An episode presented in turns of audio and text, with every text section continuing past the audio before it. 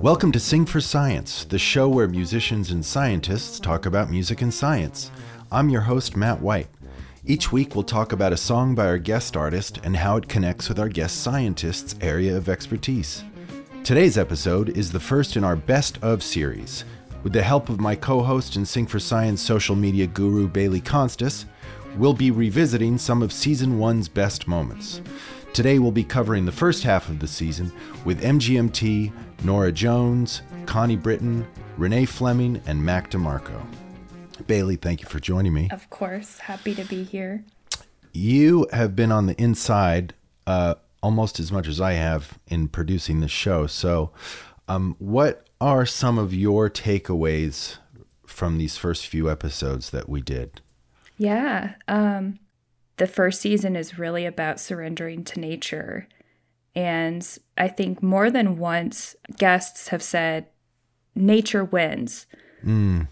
What was that thing that you posted? with Suzanne Simard. You posted something that, and I think the caption you used was "Nature always wins." What was she talking about? Yeah, she was talking about how trees and old forests are super complex, and how we are quite literally descendants of trees in the very yeah. long evolution tale of things. And she was mm. talking about this idea that we are not separate from nature and the trees kind of give us this gentle reminder that we're a part of them. Yeah, and so let's listen to the clip from the first episode. This is the inaugural episode of Sing for Science and featured MGMT and forest ecologist Dr. Suzanne Simard. And this was one of the first episodes I was inspired to do because so many years ago, when their song Kids came out, I was really drawn to one lyric in particular in the song where they talk about a family of trees. I found it so incredibly evocative. So I invited them on the show, and, and Suzanne was game to join. So let's listen to this clip where they're talking about the lyrics, how they came up with it, and then Suzanne talks a little bit about how her work connects to it. So I, I've heard a lot of different ideas of what the song's about, but specifically about that chorus line, not much mm. discussion. Um, I, am happy to talk about it because I I've been kind of trying to figure out what it means for a long time. yeah, please do. Let this be your forum to to, to just riff. Yeah, I mean, I think that like you said about trees having human qualities um in in this case i was thinking about trees being very old organisms that kind of see humans lifespans come and go. And it kind of like the idea that there was a group of of trees that had a, a mutual desire to be haunted by a, a, a, human ghost or something like that some kind of quirky thing that a, a tree family decided to do and I don't know hmm. how they ended up getting a ghost into their their uh, you know zone, but that was the, the idea, maybe. so you guys were you were in Connecticut at Wesleyan when you wrote it. We were, yeah. Can can I ask? Was there? I mean, was there like mushroom foraging in the wilds of Connecticut for you guys? Um, I mean, not not in like the food, like edible mushroom foraging. That's not what I'm talking about. no, um, I mean, I think we we foraged you know, psilocybin mushrooms from different college dorm hallways. I don't. Yeah. like we weren't we weren't going out into the woods to to find them. Um, right. But maybe yeah. once you had harvested them from a dorm, you might have ended up in the forest. Yeah, yeah. We used to go. for sure. What was this? Uh, we, we, would go to this place, Wadsworth Falls, mm-hmm. uh, a bunch of times. And the devil, the Devil's Hopyard was another little park that we would go oh, to. Oh my! God, yeah. everything is just so stark in New England. It is. and very old and kind of haunted feeling. I think that, you know, people have this innate connection to forests. We're we're actually descendants of trees along the evolutionary pathway. And I think that even if you don't fully cognitively understand the origins of the song, I think that our own deep connections to trees, which are genetic and uh, and also cultural. And, and you talked about the mystery of forests; that's deeply cultural.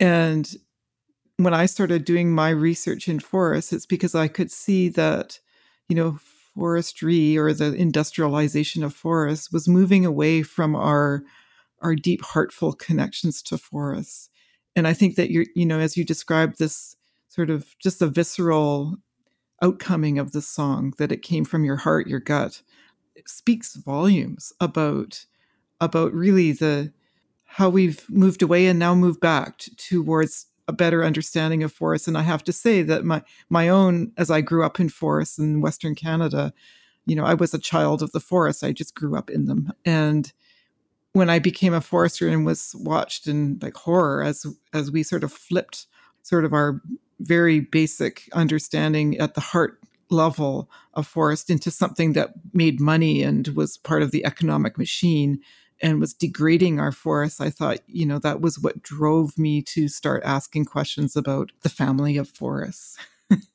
you know, how, mm. how did we become, how are we connected and how did we become so disconnected and how do we reconnect? You know, the industrial way of converting old forests, which are complex systems of many, many trees and plant and animal species working together to create a, a beautiful system into something that's very simplified and basically mm-hmm. pared down to, you know, those species and individual trees that are big and fast growing um, that bring mm. economic value. You know, we've started saying, okay, we can grow a forest like that. You know, and that's what I grew up in, you know, what I became part of that industrial machine when when I was a, a young undergraduate student and looked at this and thought this is wrongheaded. But mm-hmm. yeah, that that is that is the philosophy. It's alive and well in the world today, and it underlies many problems that I think if we step back and say, actually, this isn't how the forest works, that we can solve some of these problems. Mm. So it's a, a monoculture actually invites disease into the forest. Is that right? Yeah, I mean, it, that's right. It, it's like diversity um, means that there's a variety of species and structures, and different species have different tolerances to, to pathogens, for example, or invading insects. Or so, if you have a variety of species, if there is some sort of pathogen infecting a species, then other species will kind of take over and and fill in those gaps. But also, there's this what I look at even more than that is that there's a synergy between species, that they actually mm. connect and communicate about their health, um, their, their even their, their pathogen loads, and they can increase their health. You know, they can share resources to enhance the health of their neighbors.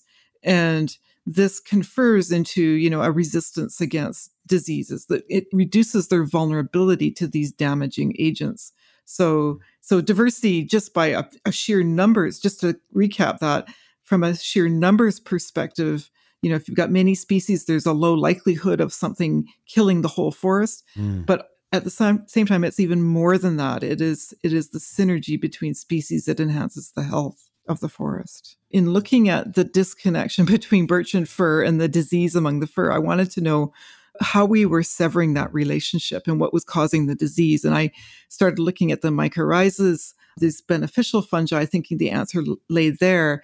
And I discovered in my inquiries that these fungi actually linked the trees together. And I had a hunch already because there had been some primary work done in Europe, actually, where they, there were some laboratory study, uh, a laboratory study showing that little pine seedlings could be connected below ground by their roots through these mycorrhizal fungi. And I thought, wow, this could, if this is happening in, in our forests, in real forests, not just in the lab, um, this connection could be the starting point of the health of the forest. And so when I started looking, lo and behold, I found, and over the years confirmed using advancing techniques in science, from just looking to using molecular techniques and discovering this vast network of interconnection of trees, not just of the same species or the same age trees, but of different species and multi aged uh, forests. And through this network, this fungal network, and you can think of it as like the internet, messages are passed between trees.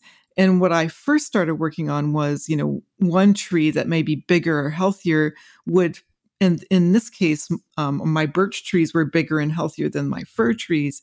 Were sending uh, more nutrition to to these, uh, you know, sickly or or not as healthy trees, And then as I looked more and more, I found that this resource sharing, if you think of things like water and nitrogen and the fertilizers of, of, the forest, the phosphorus, that all of these things are moving back and forth between trees and they're shuttling them around below ground. The effect being that the health of the forest has actually become balanced. So old trees will support young trees, for example, especially if they're of the same kinship. And that's where this idea of the family of trees, there is a scientific basis for that, even though in the song, Andrew and Ben might not have thought of that at the time, but their visceral connection to the forest, somehow that was drawn out of them. and, and, we can get into that, but I think that's fascinating. Yeah, this was a pretty mind blowing episode because for those listeners not familiar with Suzanne Simard, she she is well known perhaps because uh, I think she had a very popular TED talk. She coined this this phrase in the 90s, the wood wide web, that talks about how all the trees in the forest communicate and help each other, regardless of species. She was also in the Netflix movie Fantastic Fungi about a season three Sing for Science guest Paul Stamets.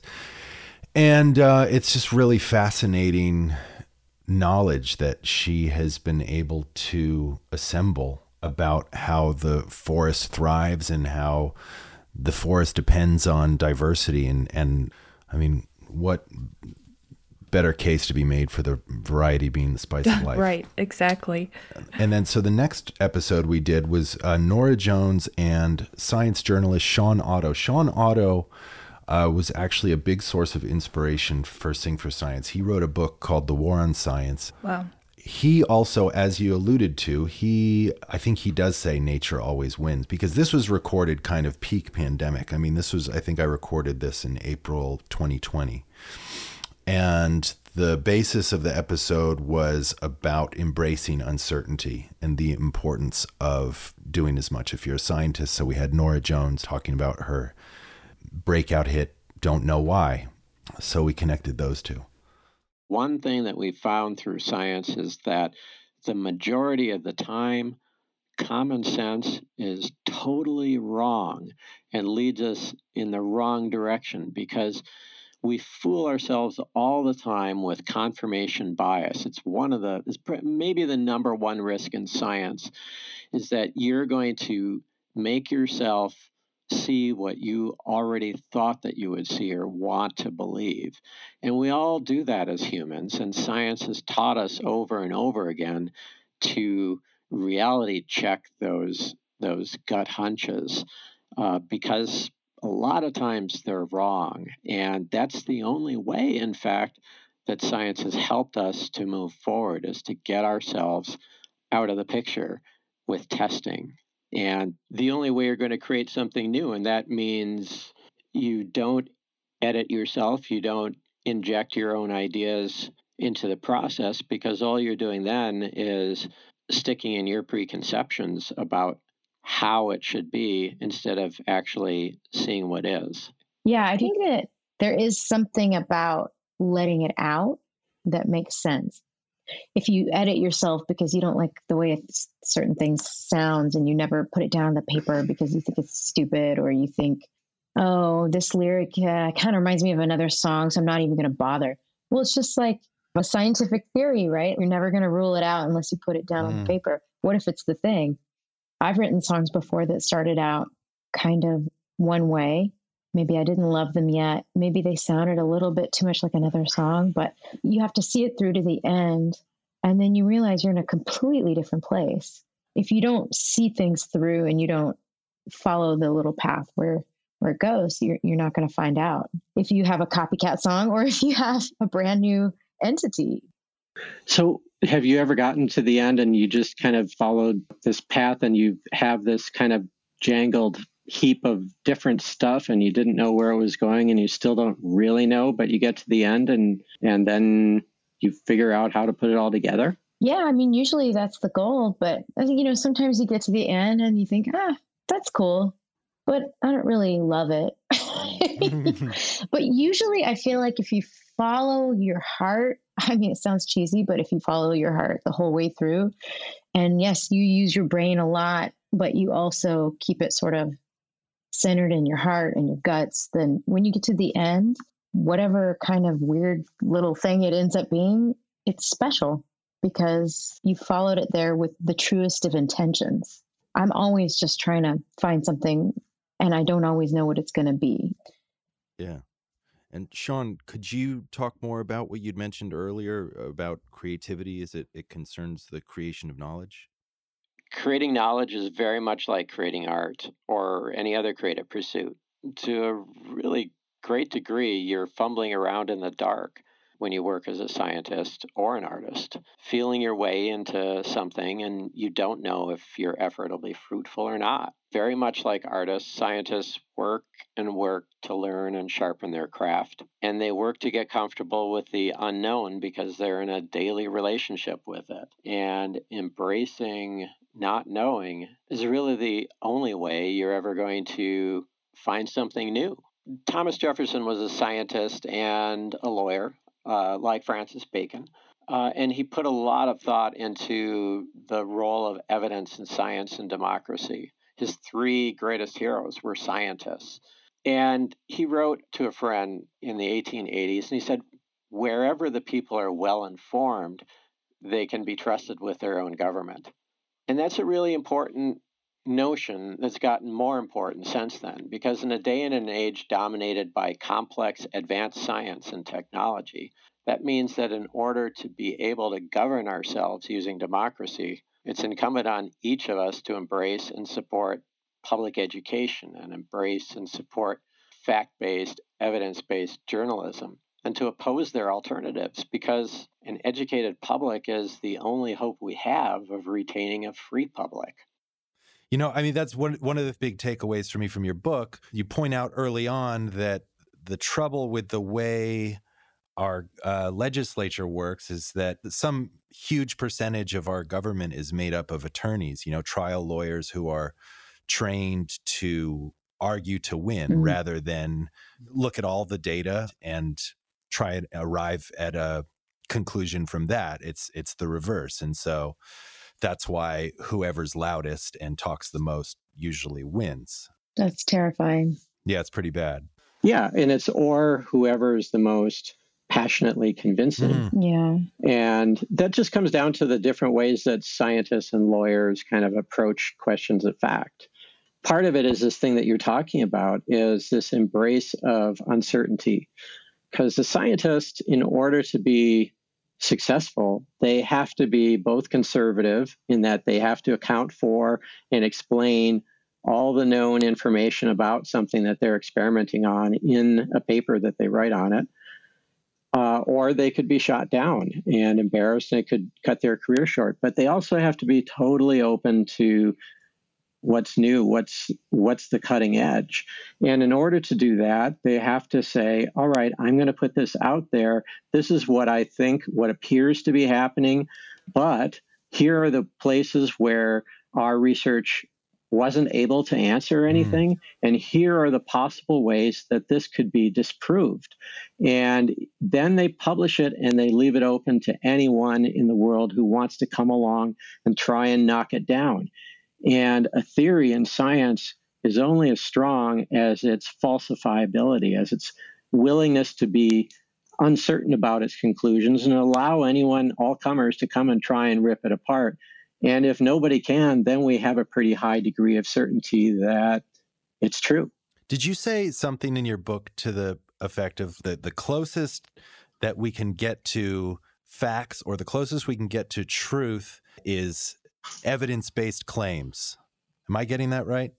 Yeah, for sure. Because that is independent of all our biases. You know, it's mm-hmm. independent of our gender identity and our racial and ethnic and uh, political and religious identity and our national identity. All of those sources of bias are stripped out because it's mm-hmm. open to peer review and it stands open to criticism by anyone. And if it can still hold up, then we have a pretty high degree of confidence that this is objective knowledge. It's not reliant on our subjective right. opinions. I mean, that one of the things that that I found very moving was a, a a quote from Walter Mondale that was on your book jacket, and it says, Uh, he says evidence from science is one of the world's great equalizers because it forms an objective basis for public policy. This book illustrates how central that notion is to forming of modern democracy and how current attacks on science endanger our freedom. Policymakers and voters everywhere would do well to read The War on Science. How's that for a plug? That's pretty great. yeah. yeah, it's a great plug. And it's so true. I mean, as we all see today, unfortunately, in this crisis, COVID crisis that we're dealing with, where we have political leaders who are really dismissive of and have been dismissive of the evidence. And ironically, here's the United States, who's the most scientifically and technologically advanced country in the world and stood to have the best outcome facing this crisis, and we're facing the worst mm-hmm. outcome. And it's because we didn't base policy decisions on the evidence. So I, I'm feeling actually really hopeful because ultimately you can be sure of one thing is that nature mm-hmm. wins.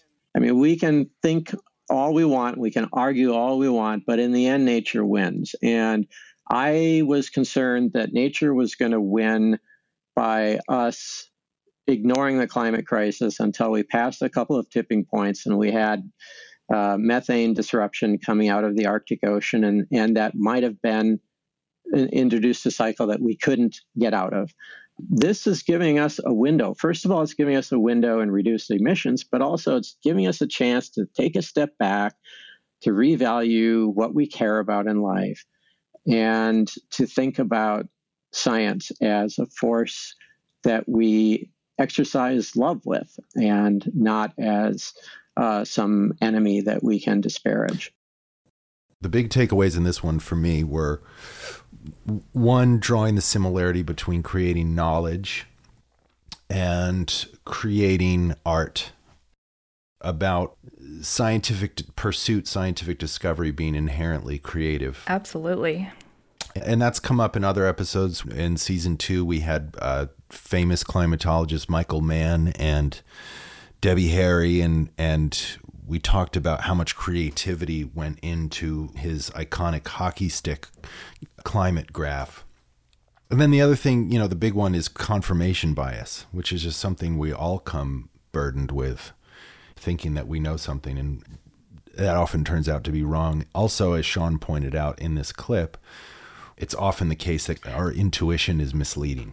Yeah, and I, I think that is sometimes a difficult thing to get our minds around because the f- couple of clips we just talked about were about trusting your intuition.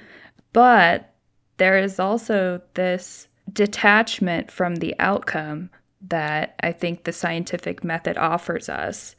And I, I think that artists, musicians have, like he's saying, a constant battle with that unconscious bias of well, I see what I want the painting to be right now, but I need to let that go so I can actually do it. And yeah. I think it's just really interesting to think about science as, you know, it's just curiosity. We're just trying to figure it out, and our brains get in the way a lot of the time. Yeah. So, third episode, we had Rivers expert Paul Gallay and Hollywood film star Connie Britton I've yet to watch White Lotus. Have you seen it? No, I haven't. I really need to. no. So this was recorded pre White Lotus, I think, but we were connecting this to her work on the show Nashville because she had a song called The Rivers Between Us. So, Connie, in LA, I mean, do you see water conservation PSAs and efforts kind of always in your face out there? Yeah, absolutely. I mean, we haven't been in a drought in the last few months and you know of course we we had a really terrible drought last year and terrible fires and we actually were restricted from water use here at that mm-hmm. time and it feels very immediate it, i've definitely d- developed a new sense of how valuable water is and how mm-hmm. much we need to take care of the systems that bring us clean drinking water certainly in this country as well as around the world. Yeah. Well, so how did they enforce the restrictions? Um, well, our water uh, consumption was actually being watched. And if your water consumption and water bill went above a certain amount, you were charged fines and f- additional fees. Gotcha. You know, it's funny in New York, back in the 1990s when I was working for the state environmental department, the city of New York was using about 1.8 billion gallons of water a day and there were no meters on the different uh, apartments uh, and the different apartment buildings. They just charged by the the frontage on the block. Mm. And then the city required that meters go in and they started charging per gallon.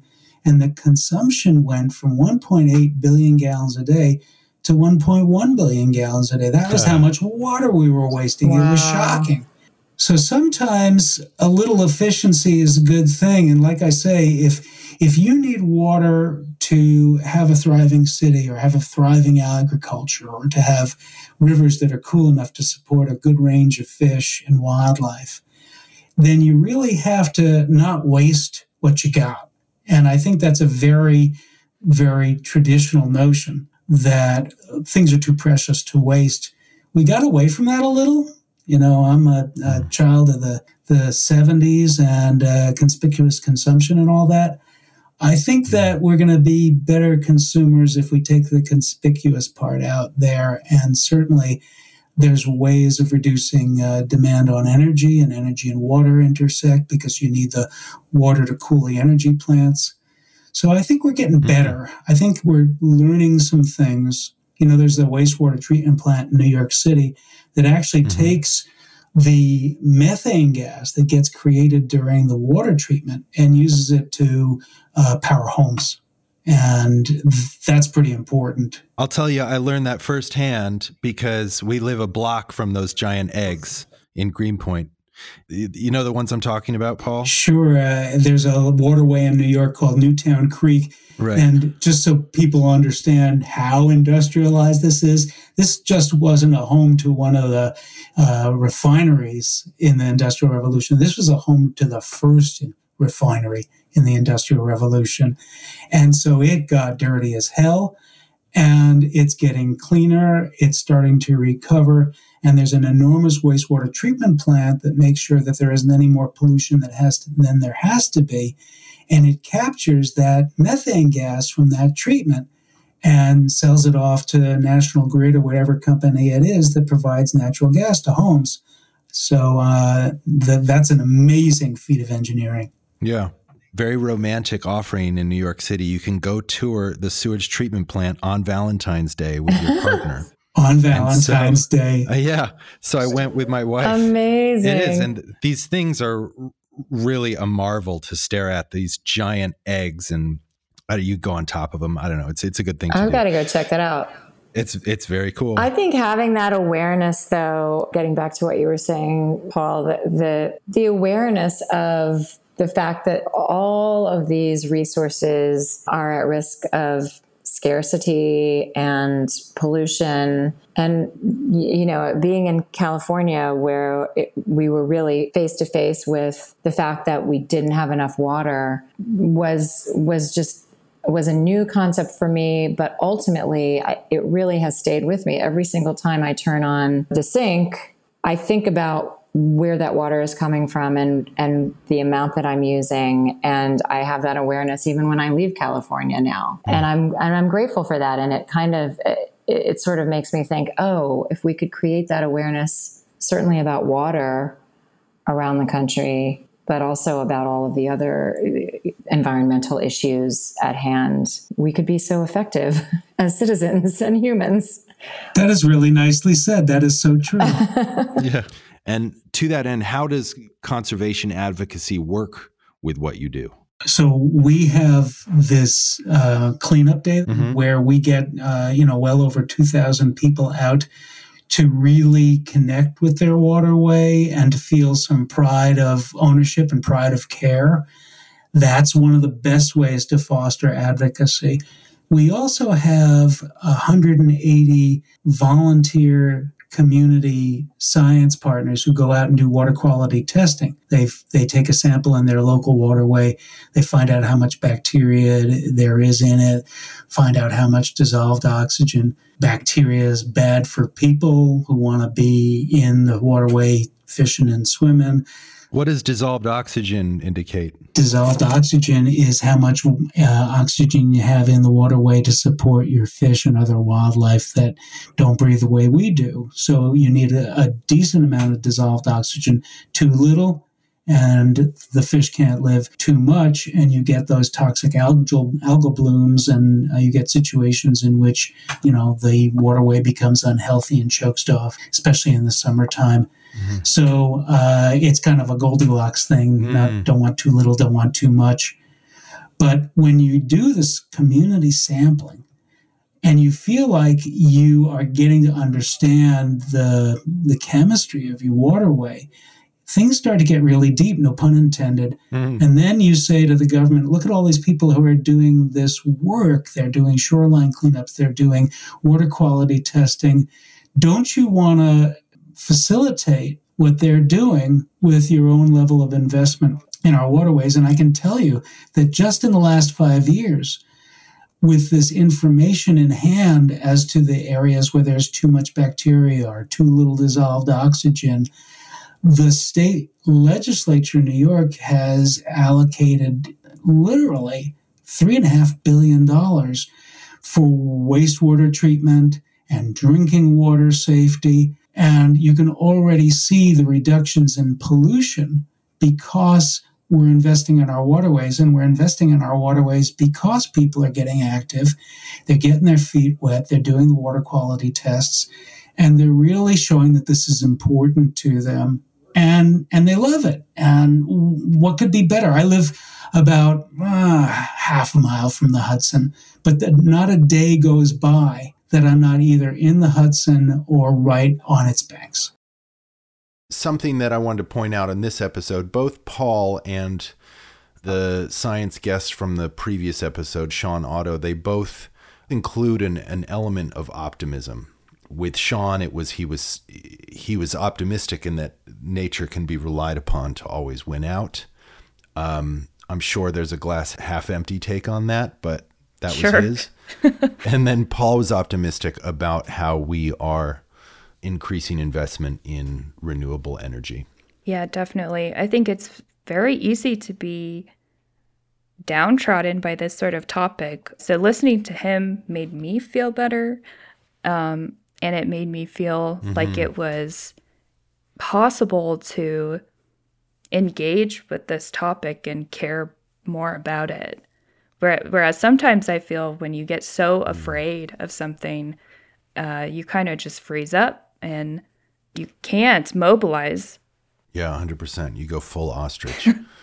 okay, next up, we have opera diva, probably the most famous opera star in the world, Renee Fleming.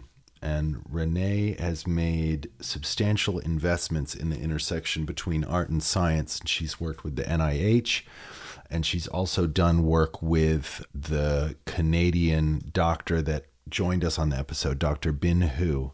And Bin has done a lot of work trying to help Parkinson's patients. And there's so much to be learned about the relationship between music and brain health from Parkinson's patients. And, and uh, in this upcoming clip, Bin talks about that. I think also in this upcoming clip, Renee talks about the Grateful Dead, which I didn't see coming. Oh, yeah. And of course, the Grateful Dead are using, you'll hear they are using vibrations, tones to get their audience into a certain state. Yeah. And I think that's brilliant. I mean, why aren't we doing that on a daily basis? Right. yeah. Let's revisit this baby.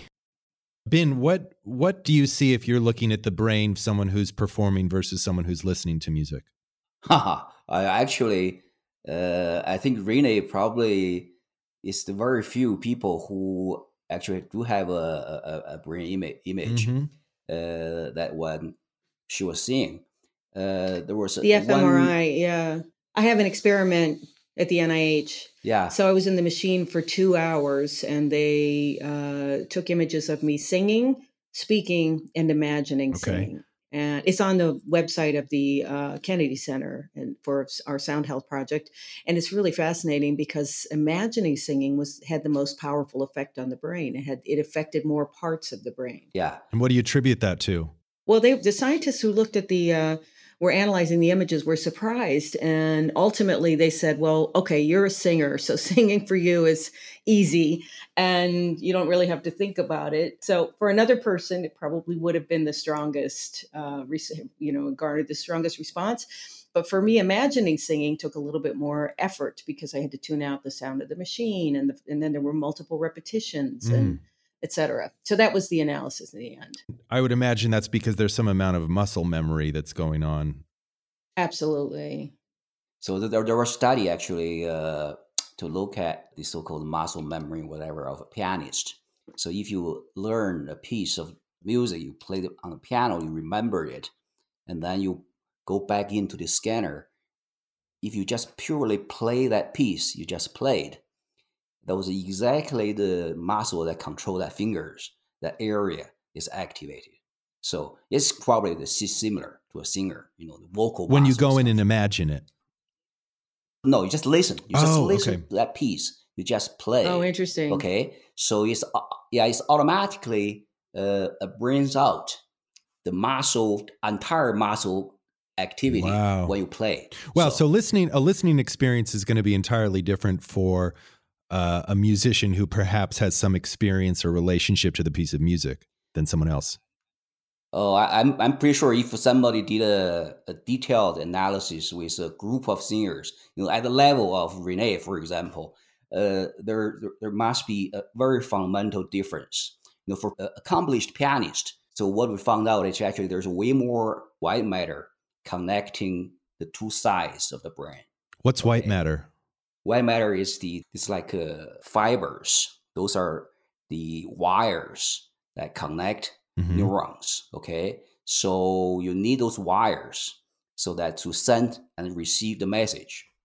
And they only exist separating uh, in between the two hemispheres, or is throughout the brain? Whenever you have neurons that need to communicate to each other, they must go through the fibers, these axons, to send out the electrical pulse and then to release the transmitter. Okay, so there's long fibers, for example, from the cortex going to your leg muscle, and there's also short fibers just talking okay, between okay. neurons. So, could you talk a, a bit more about why it was you were inspired to, you know, assume this mantle of public health advocacy, or or getting more resources uh, driven towards this intersection of music and science and neuroscience specifically? Well, first of all, it fascinates me as a musician. It's something you always, uh, you know, and singers, what we do is so complicated because we're using involuntary muscles. We can't even see what we're doing, it's internal. Mm-hmm. And mm-hmm. uh, so the mind body connection was something I was very curious about from a young age because at that time, medicine was the, kind of denying that that existed.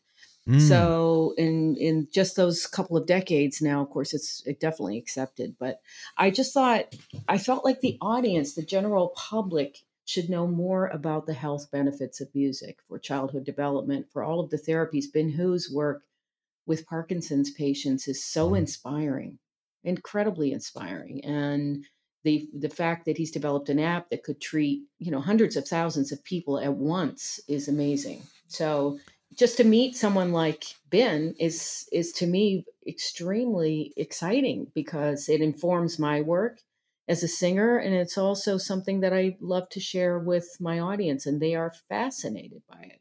Bin, could could you speak to some of the work that you're doing uh, with music and Parkinson's and the, and the app you've developed?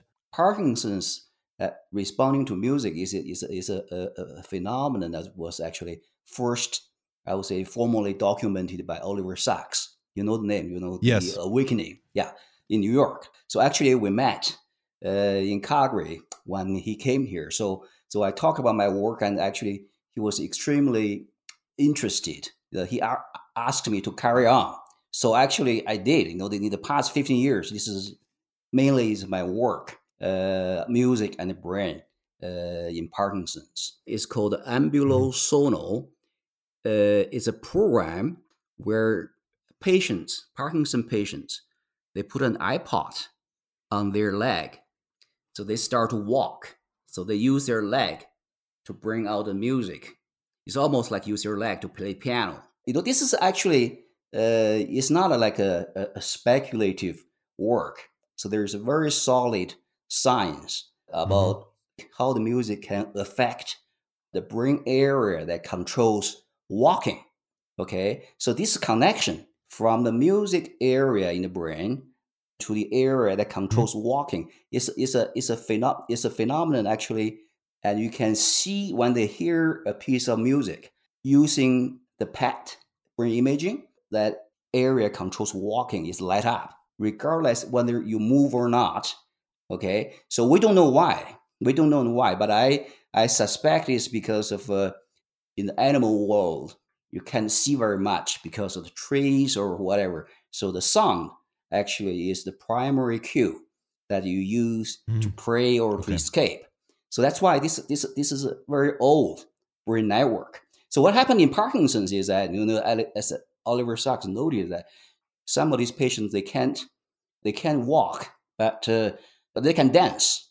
Actually, they can dance perfectly. A few years ago, actually, there was an earthquake in Italy. So there's Parkinson patients.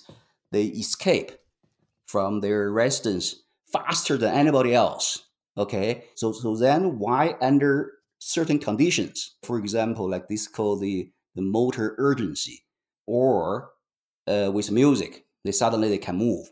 This is a, just an anecdotal observation, but what, we did is that we used this uh, particular phenomenon to create a, technology. So basically, you can use either an iPod or a, a sensor that uh, wrapped on your leg. Okay, so the patients will walk, but you can set the size of their steps. So they, they only walk faster or larger steps. The music will play. Okay, so they, they, they, then they learn this and over and over hmm. again. So then their brain uh, created a new pathway. Okay, so because we usually do not use our leg to control music. You know, this is similar to a pianist. So you learn to play piano over time. Your finger movement be- become very fluid.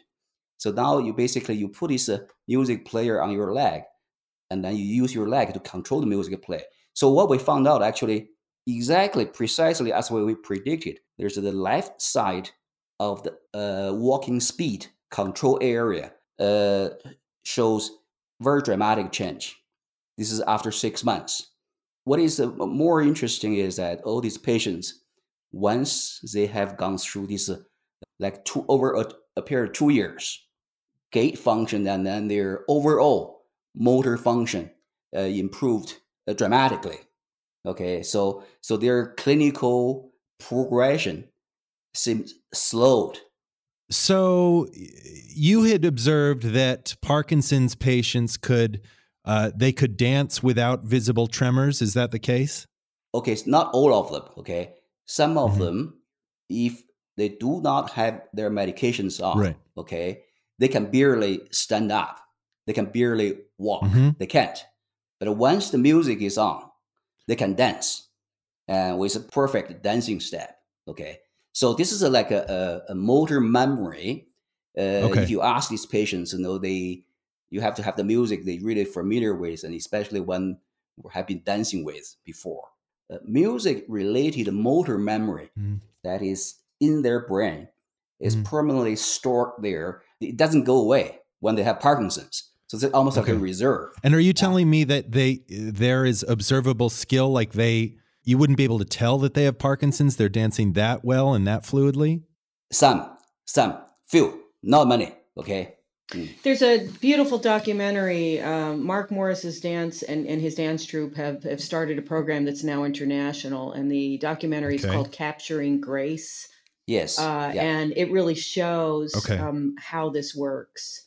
Uh, and Bin Hu, of course, knows the science, and he's created something that can treat uh, more people uh, yeah. quickly. But but these motor issues that that develop with certain disorders can be treated really well with music. You know, again, if it's if it's this or mm-hmm. if it's a, a brain injury or stroke, um, suddenly people can regain skill and the music helps them kind of helps the brain make connections that it wasn't making and it's it's really extraordinary okay very cool so for our last episode we had indie musician and all-around good guy mac demarco and he spoke with an acoustician. So we're talking about the physics of sound. The acoustician's name was Russ Berger. He lived in Texas and he designs very, very fancy, expensive studios and spaces where we hear and make music. And in this particular episode, Mac kind of gave us an aural tour of his home studio. He built an echo chamber, and we talk a little bit about an, an echo chamber in this episode and what reverb is and what reverb does. A lot of fascinating things to be learned from the physics of sound. So, yeah, I think what was really helpful for me in this episode, I'm a very visual person, and having him talk about how tessellation, fractals, music, art, mathematics, they're all extremely related. Something clicked in my brain finally, and I was like, oh, sound waves. I get it. It's not just something we can't see. It mm. finally made this auditory world so much more visual and clear to me. Oh, cool. Like, oh, yes, these sound waves are things that are affecting us, and they're our hertz levels that can make our arms vibrate, but that's a different level than what makes our lungs vibrate. It just made me understand sound so much better. The risk of being pretentious, I'd like to quote a Samuel Taylor Coleridge poem in which he talks about um, experiencing about it's about experiencing light and sound and a sound like power in light. Wow. That was before electricity. Wow. Yeah, that poem is the Aeolian harp. Anyhow, so with that, let's listen to our last clip. Bailey, thanks again for joining me. You've been an incredible co host. Of course, anytime. There was a study done many, many years ago over in uh, the UK where it studied a group of performers, rock performers, and half of them had hearing damage and half of them were just fine. They were playing the same band night after night, week after week, year after year. And it turns out the ones that had hearing damage, there was a correlation between them drinking and typically marijuana, but not not hallucinogens or that, but drugs that sort of retarded your physical response. The smallest muscle in the body is called the stapedius muscle. It's a muscle in the inner ear, and it acts like a little limiter. So whenever it senses a really loud transient, it triggers and shuts down to protect the inner ear from loud noises.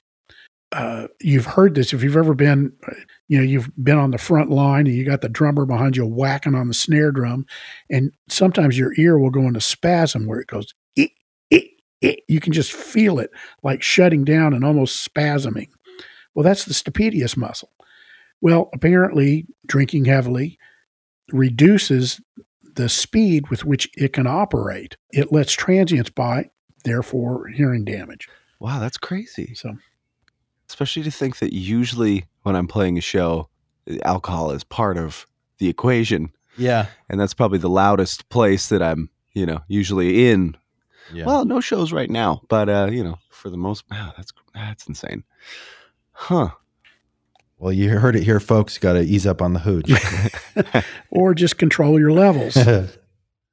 well, we're about at the midpoint of the show, and Mac, I'm dying to hear the sound of the chamber of reflection, as it were, that you built in your basement. Could we get a taste of what it sounds like? Sure, sure. Let's see there may be some strange sounds is what the thing about the chamber is that uh it's not I mean it's a room down there, but it's not exactly perfectly isolated. So a lot of times when I'm recording I'll hear a truck going by or birds chirping or a helicopter or something. So if any of those sounds come in, don't be alarmed. It's just, you know, but let's try a little bit. This is just I'm just running straight into it. It's just let's just bring that bus send up. Oh Oh, oh yeah. Ooh. That's the sound of my basement. That's nice. oh, my mic gain is pretty high. It's got a pretty good tail, you know? Oh! Yeah. Man. Russ, could you tell us a bit about what we're hearing or what reverberation is? Well, reverb chambers are used for all different kinds of things in, in acoustical measurements, but they're also made, you know, like a great example here of he made one himself where he's placing dimension and space behind his voice and other instruments. And um, typically, reverberation time is what people refer to, and it's usually in a metric of RT60, where uh, it's the time it takes sound to decay 60 dB, and it's usually measured in the 500 hertz band. And there are several things that affect reverb time the volume, the absorption coefficients of the wall, the shape to a degree, but mostly that volume is the big is the big dictator there. And to get longer reverb times, you need the walls need to be very very smooth and reflective and hard. And it's best if the room is is shaped optimally so that you're avoiding certain standing waves which are occur in any time a room is bounded but build up when room dimensions hit on multiples of one another. But you're looking at that mean free path the the, the path uh, for sound to make it all the way back around a room to the microphone that uh, that distance affects the the reverb time, but the volume is most is mostly of it. it. As you start making the room smaller, it starts developing certain characteristics that you can hear. So, is perhaps one of the reasons why listening to music with reverb is so pleasant is because it gives all these senses a, a run for their money? It does. You know, you hear reverb, and reverberation always sort of indicates again, reverb is decay over time. Right. So when you have a transient in a room or an acoustical event, uh, you have the initial transient and then you have the decay, and sound bounces around the room and returns back to you, the listener, and you have an impression of how big the room is, the size of it, the shape, what the finishes are, your placement in the room. Are you standing right next to a mm-hmm. wall? You're out in the middle of the room. And this reverberation simulates that sound when you're out in a cathedral or in a church or in a large volume space. It, it simulates that. But the reverb is only coming in a stereo recording from the front, right? From two areas. So its ability to wrap around you and envelop you is is limited. But again, our brain is so wonderful. It starts interpolating and leaving you with the if you're just squinting one eye down and listening hard well then you're going to go oh it's only coming from up there mm-hmm. but if you're into the music and you've uh, given yourself over to the experience your brain will start filling in and creating that in, envelopment oh so do you know anything about how uh, when we were talking about the microscopic hairs on our face being able to detect higher frequencies are there other parts of the body that correlate with certain other resonant frequencies. Absolutely. Um, the well, the resonant frequency of a, of the chest cavity is somewhere around 60 to 70 hertz. And if you'll notice most consumer speakers, there's a big bump there. So, man, I really feel this in my chest, man. It's really thumping, man. Great bass.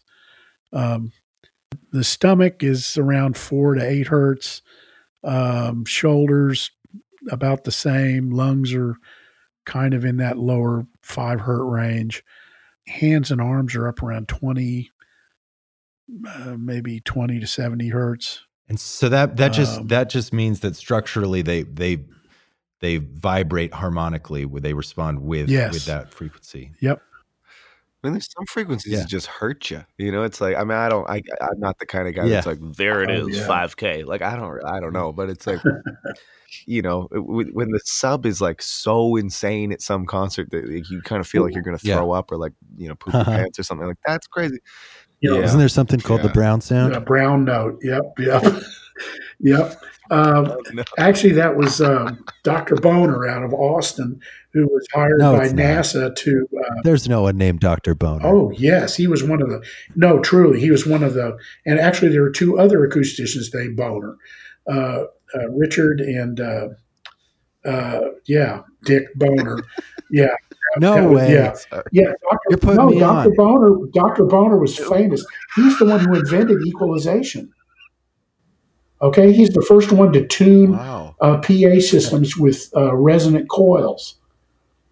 He's amazing. You can look in the literature on him. He's he was a, a genius. So anyway, they're afraid that from this all the vibration and sound, incredible sound pressure levels that are there in in a rocket launch trying to escape gravity, that uh, our astronauts would uh, would void themselves. Oh man! but uh, you know they s- submitted people to almost 160 dB of sound from fractions of a cycle all the way up to about 50 hertz, and it did cause all kinds of problems. They had vision problems, made them nauseous. They had cognitive problems, you know, working tasks. Uh, motor skills were off, and other effects and stuff. But uh, but there was no profound pooping produced. Fair enough. Well, on that note, so to speak, it's about time for us three to wrap up.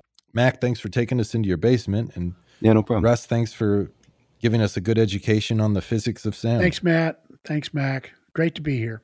Okay, take care, guys. Yeah, God bless you. Sing for Science is co produced by Talkhouse and made possible in part by a grant from Science Sandbox, an initiative of the Simons Foundation.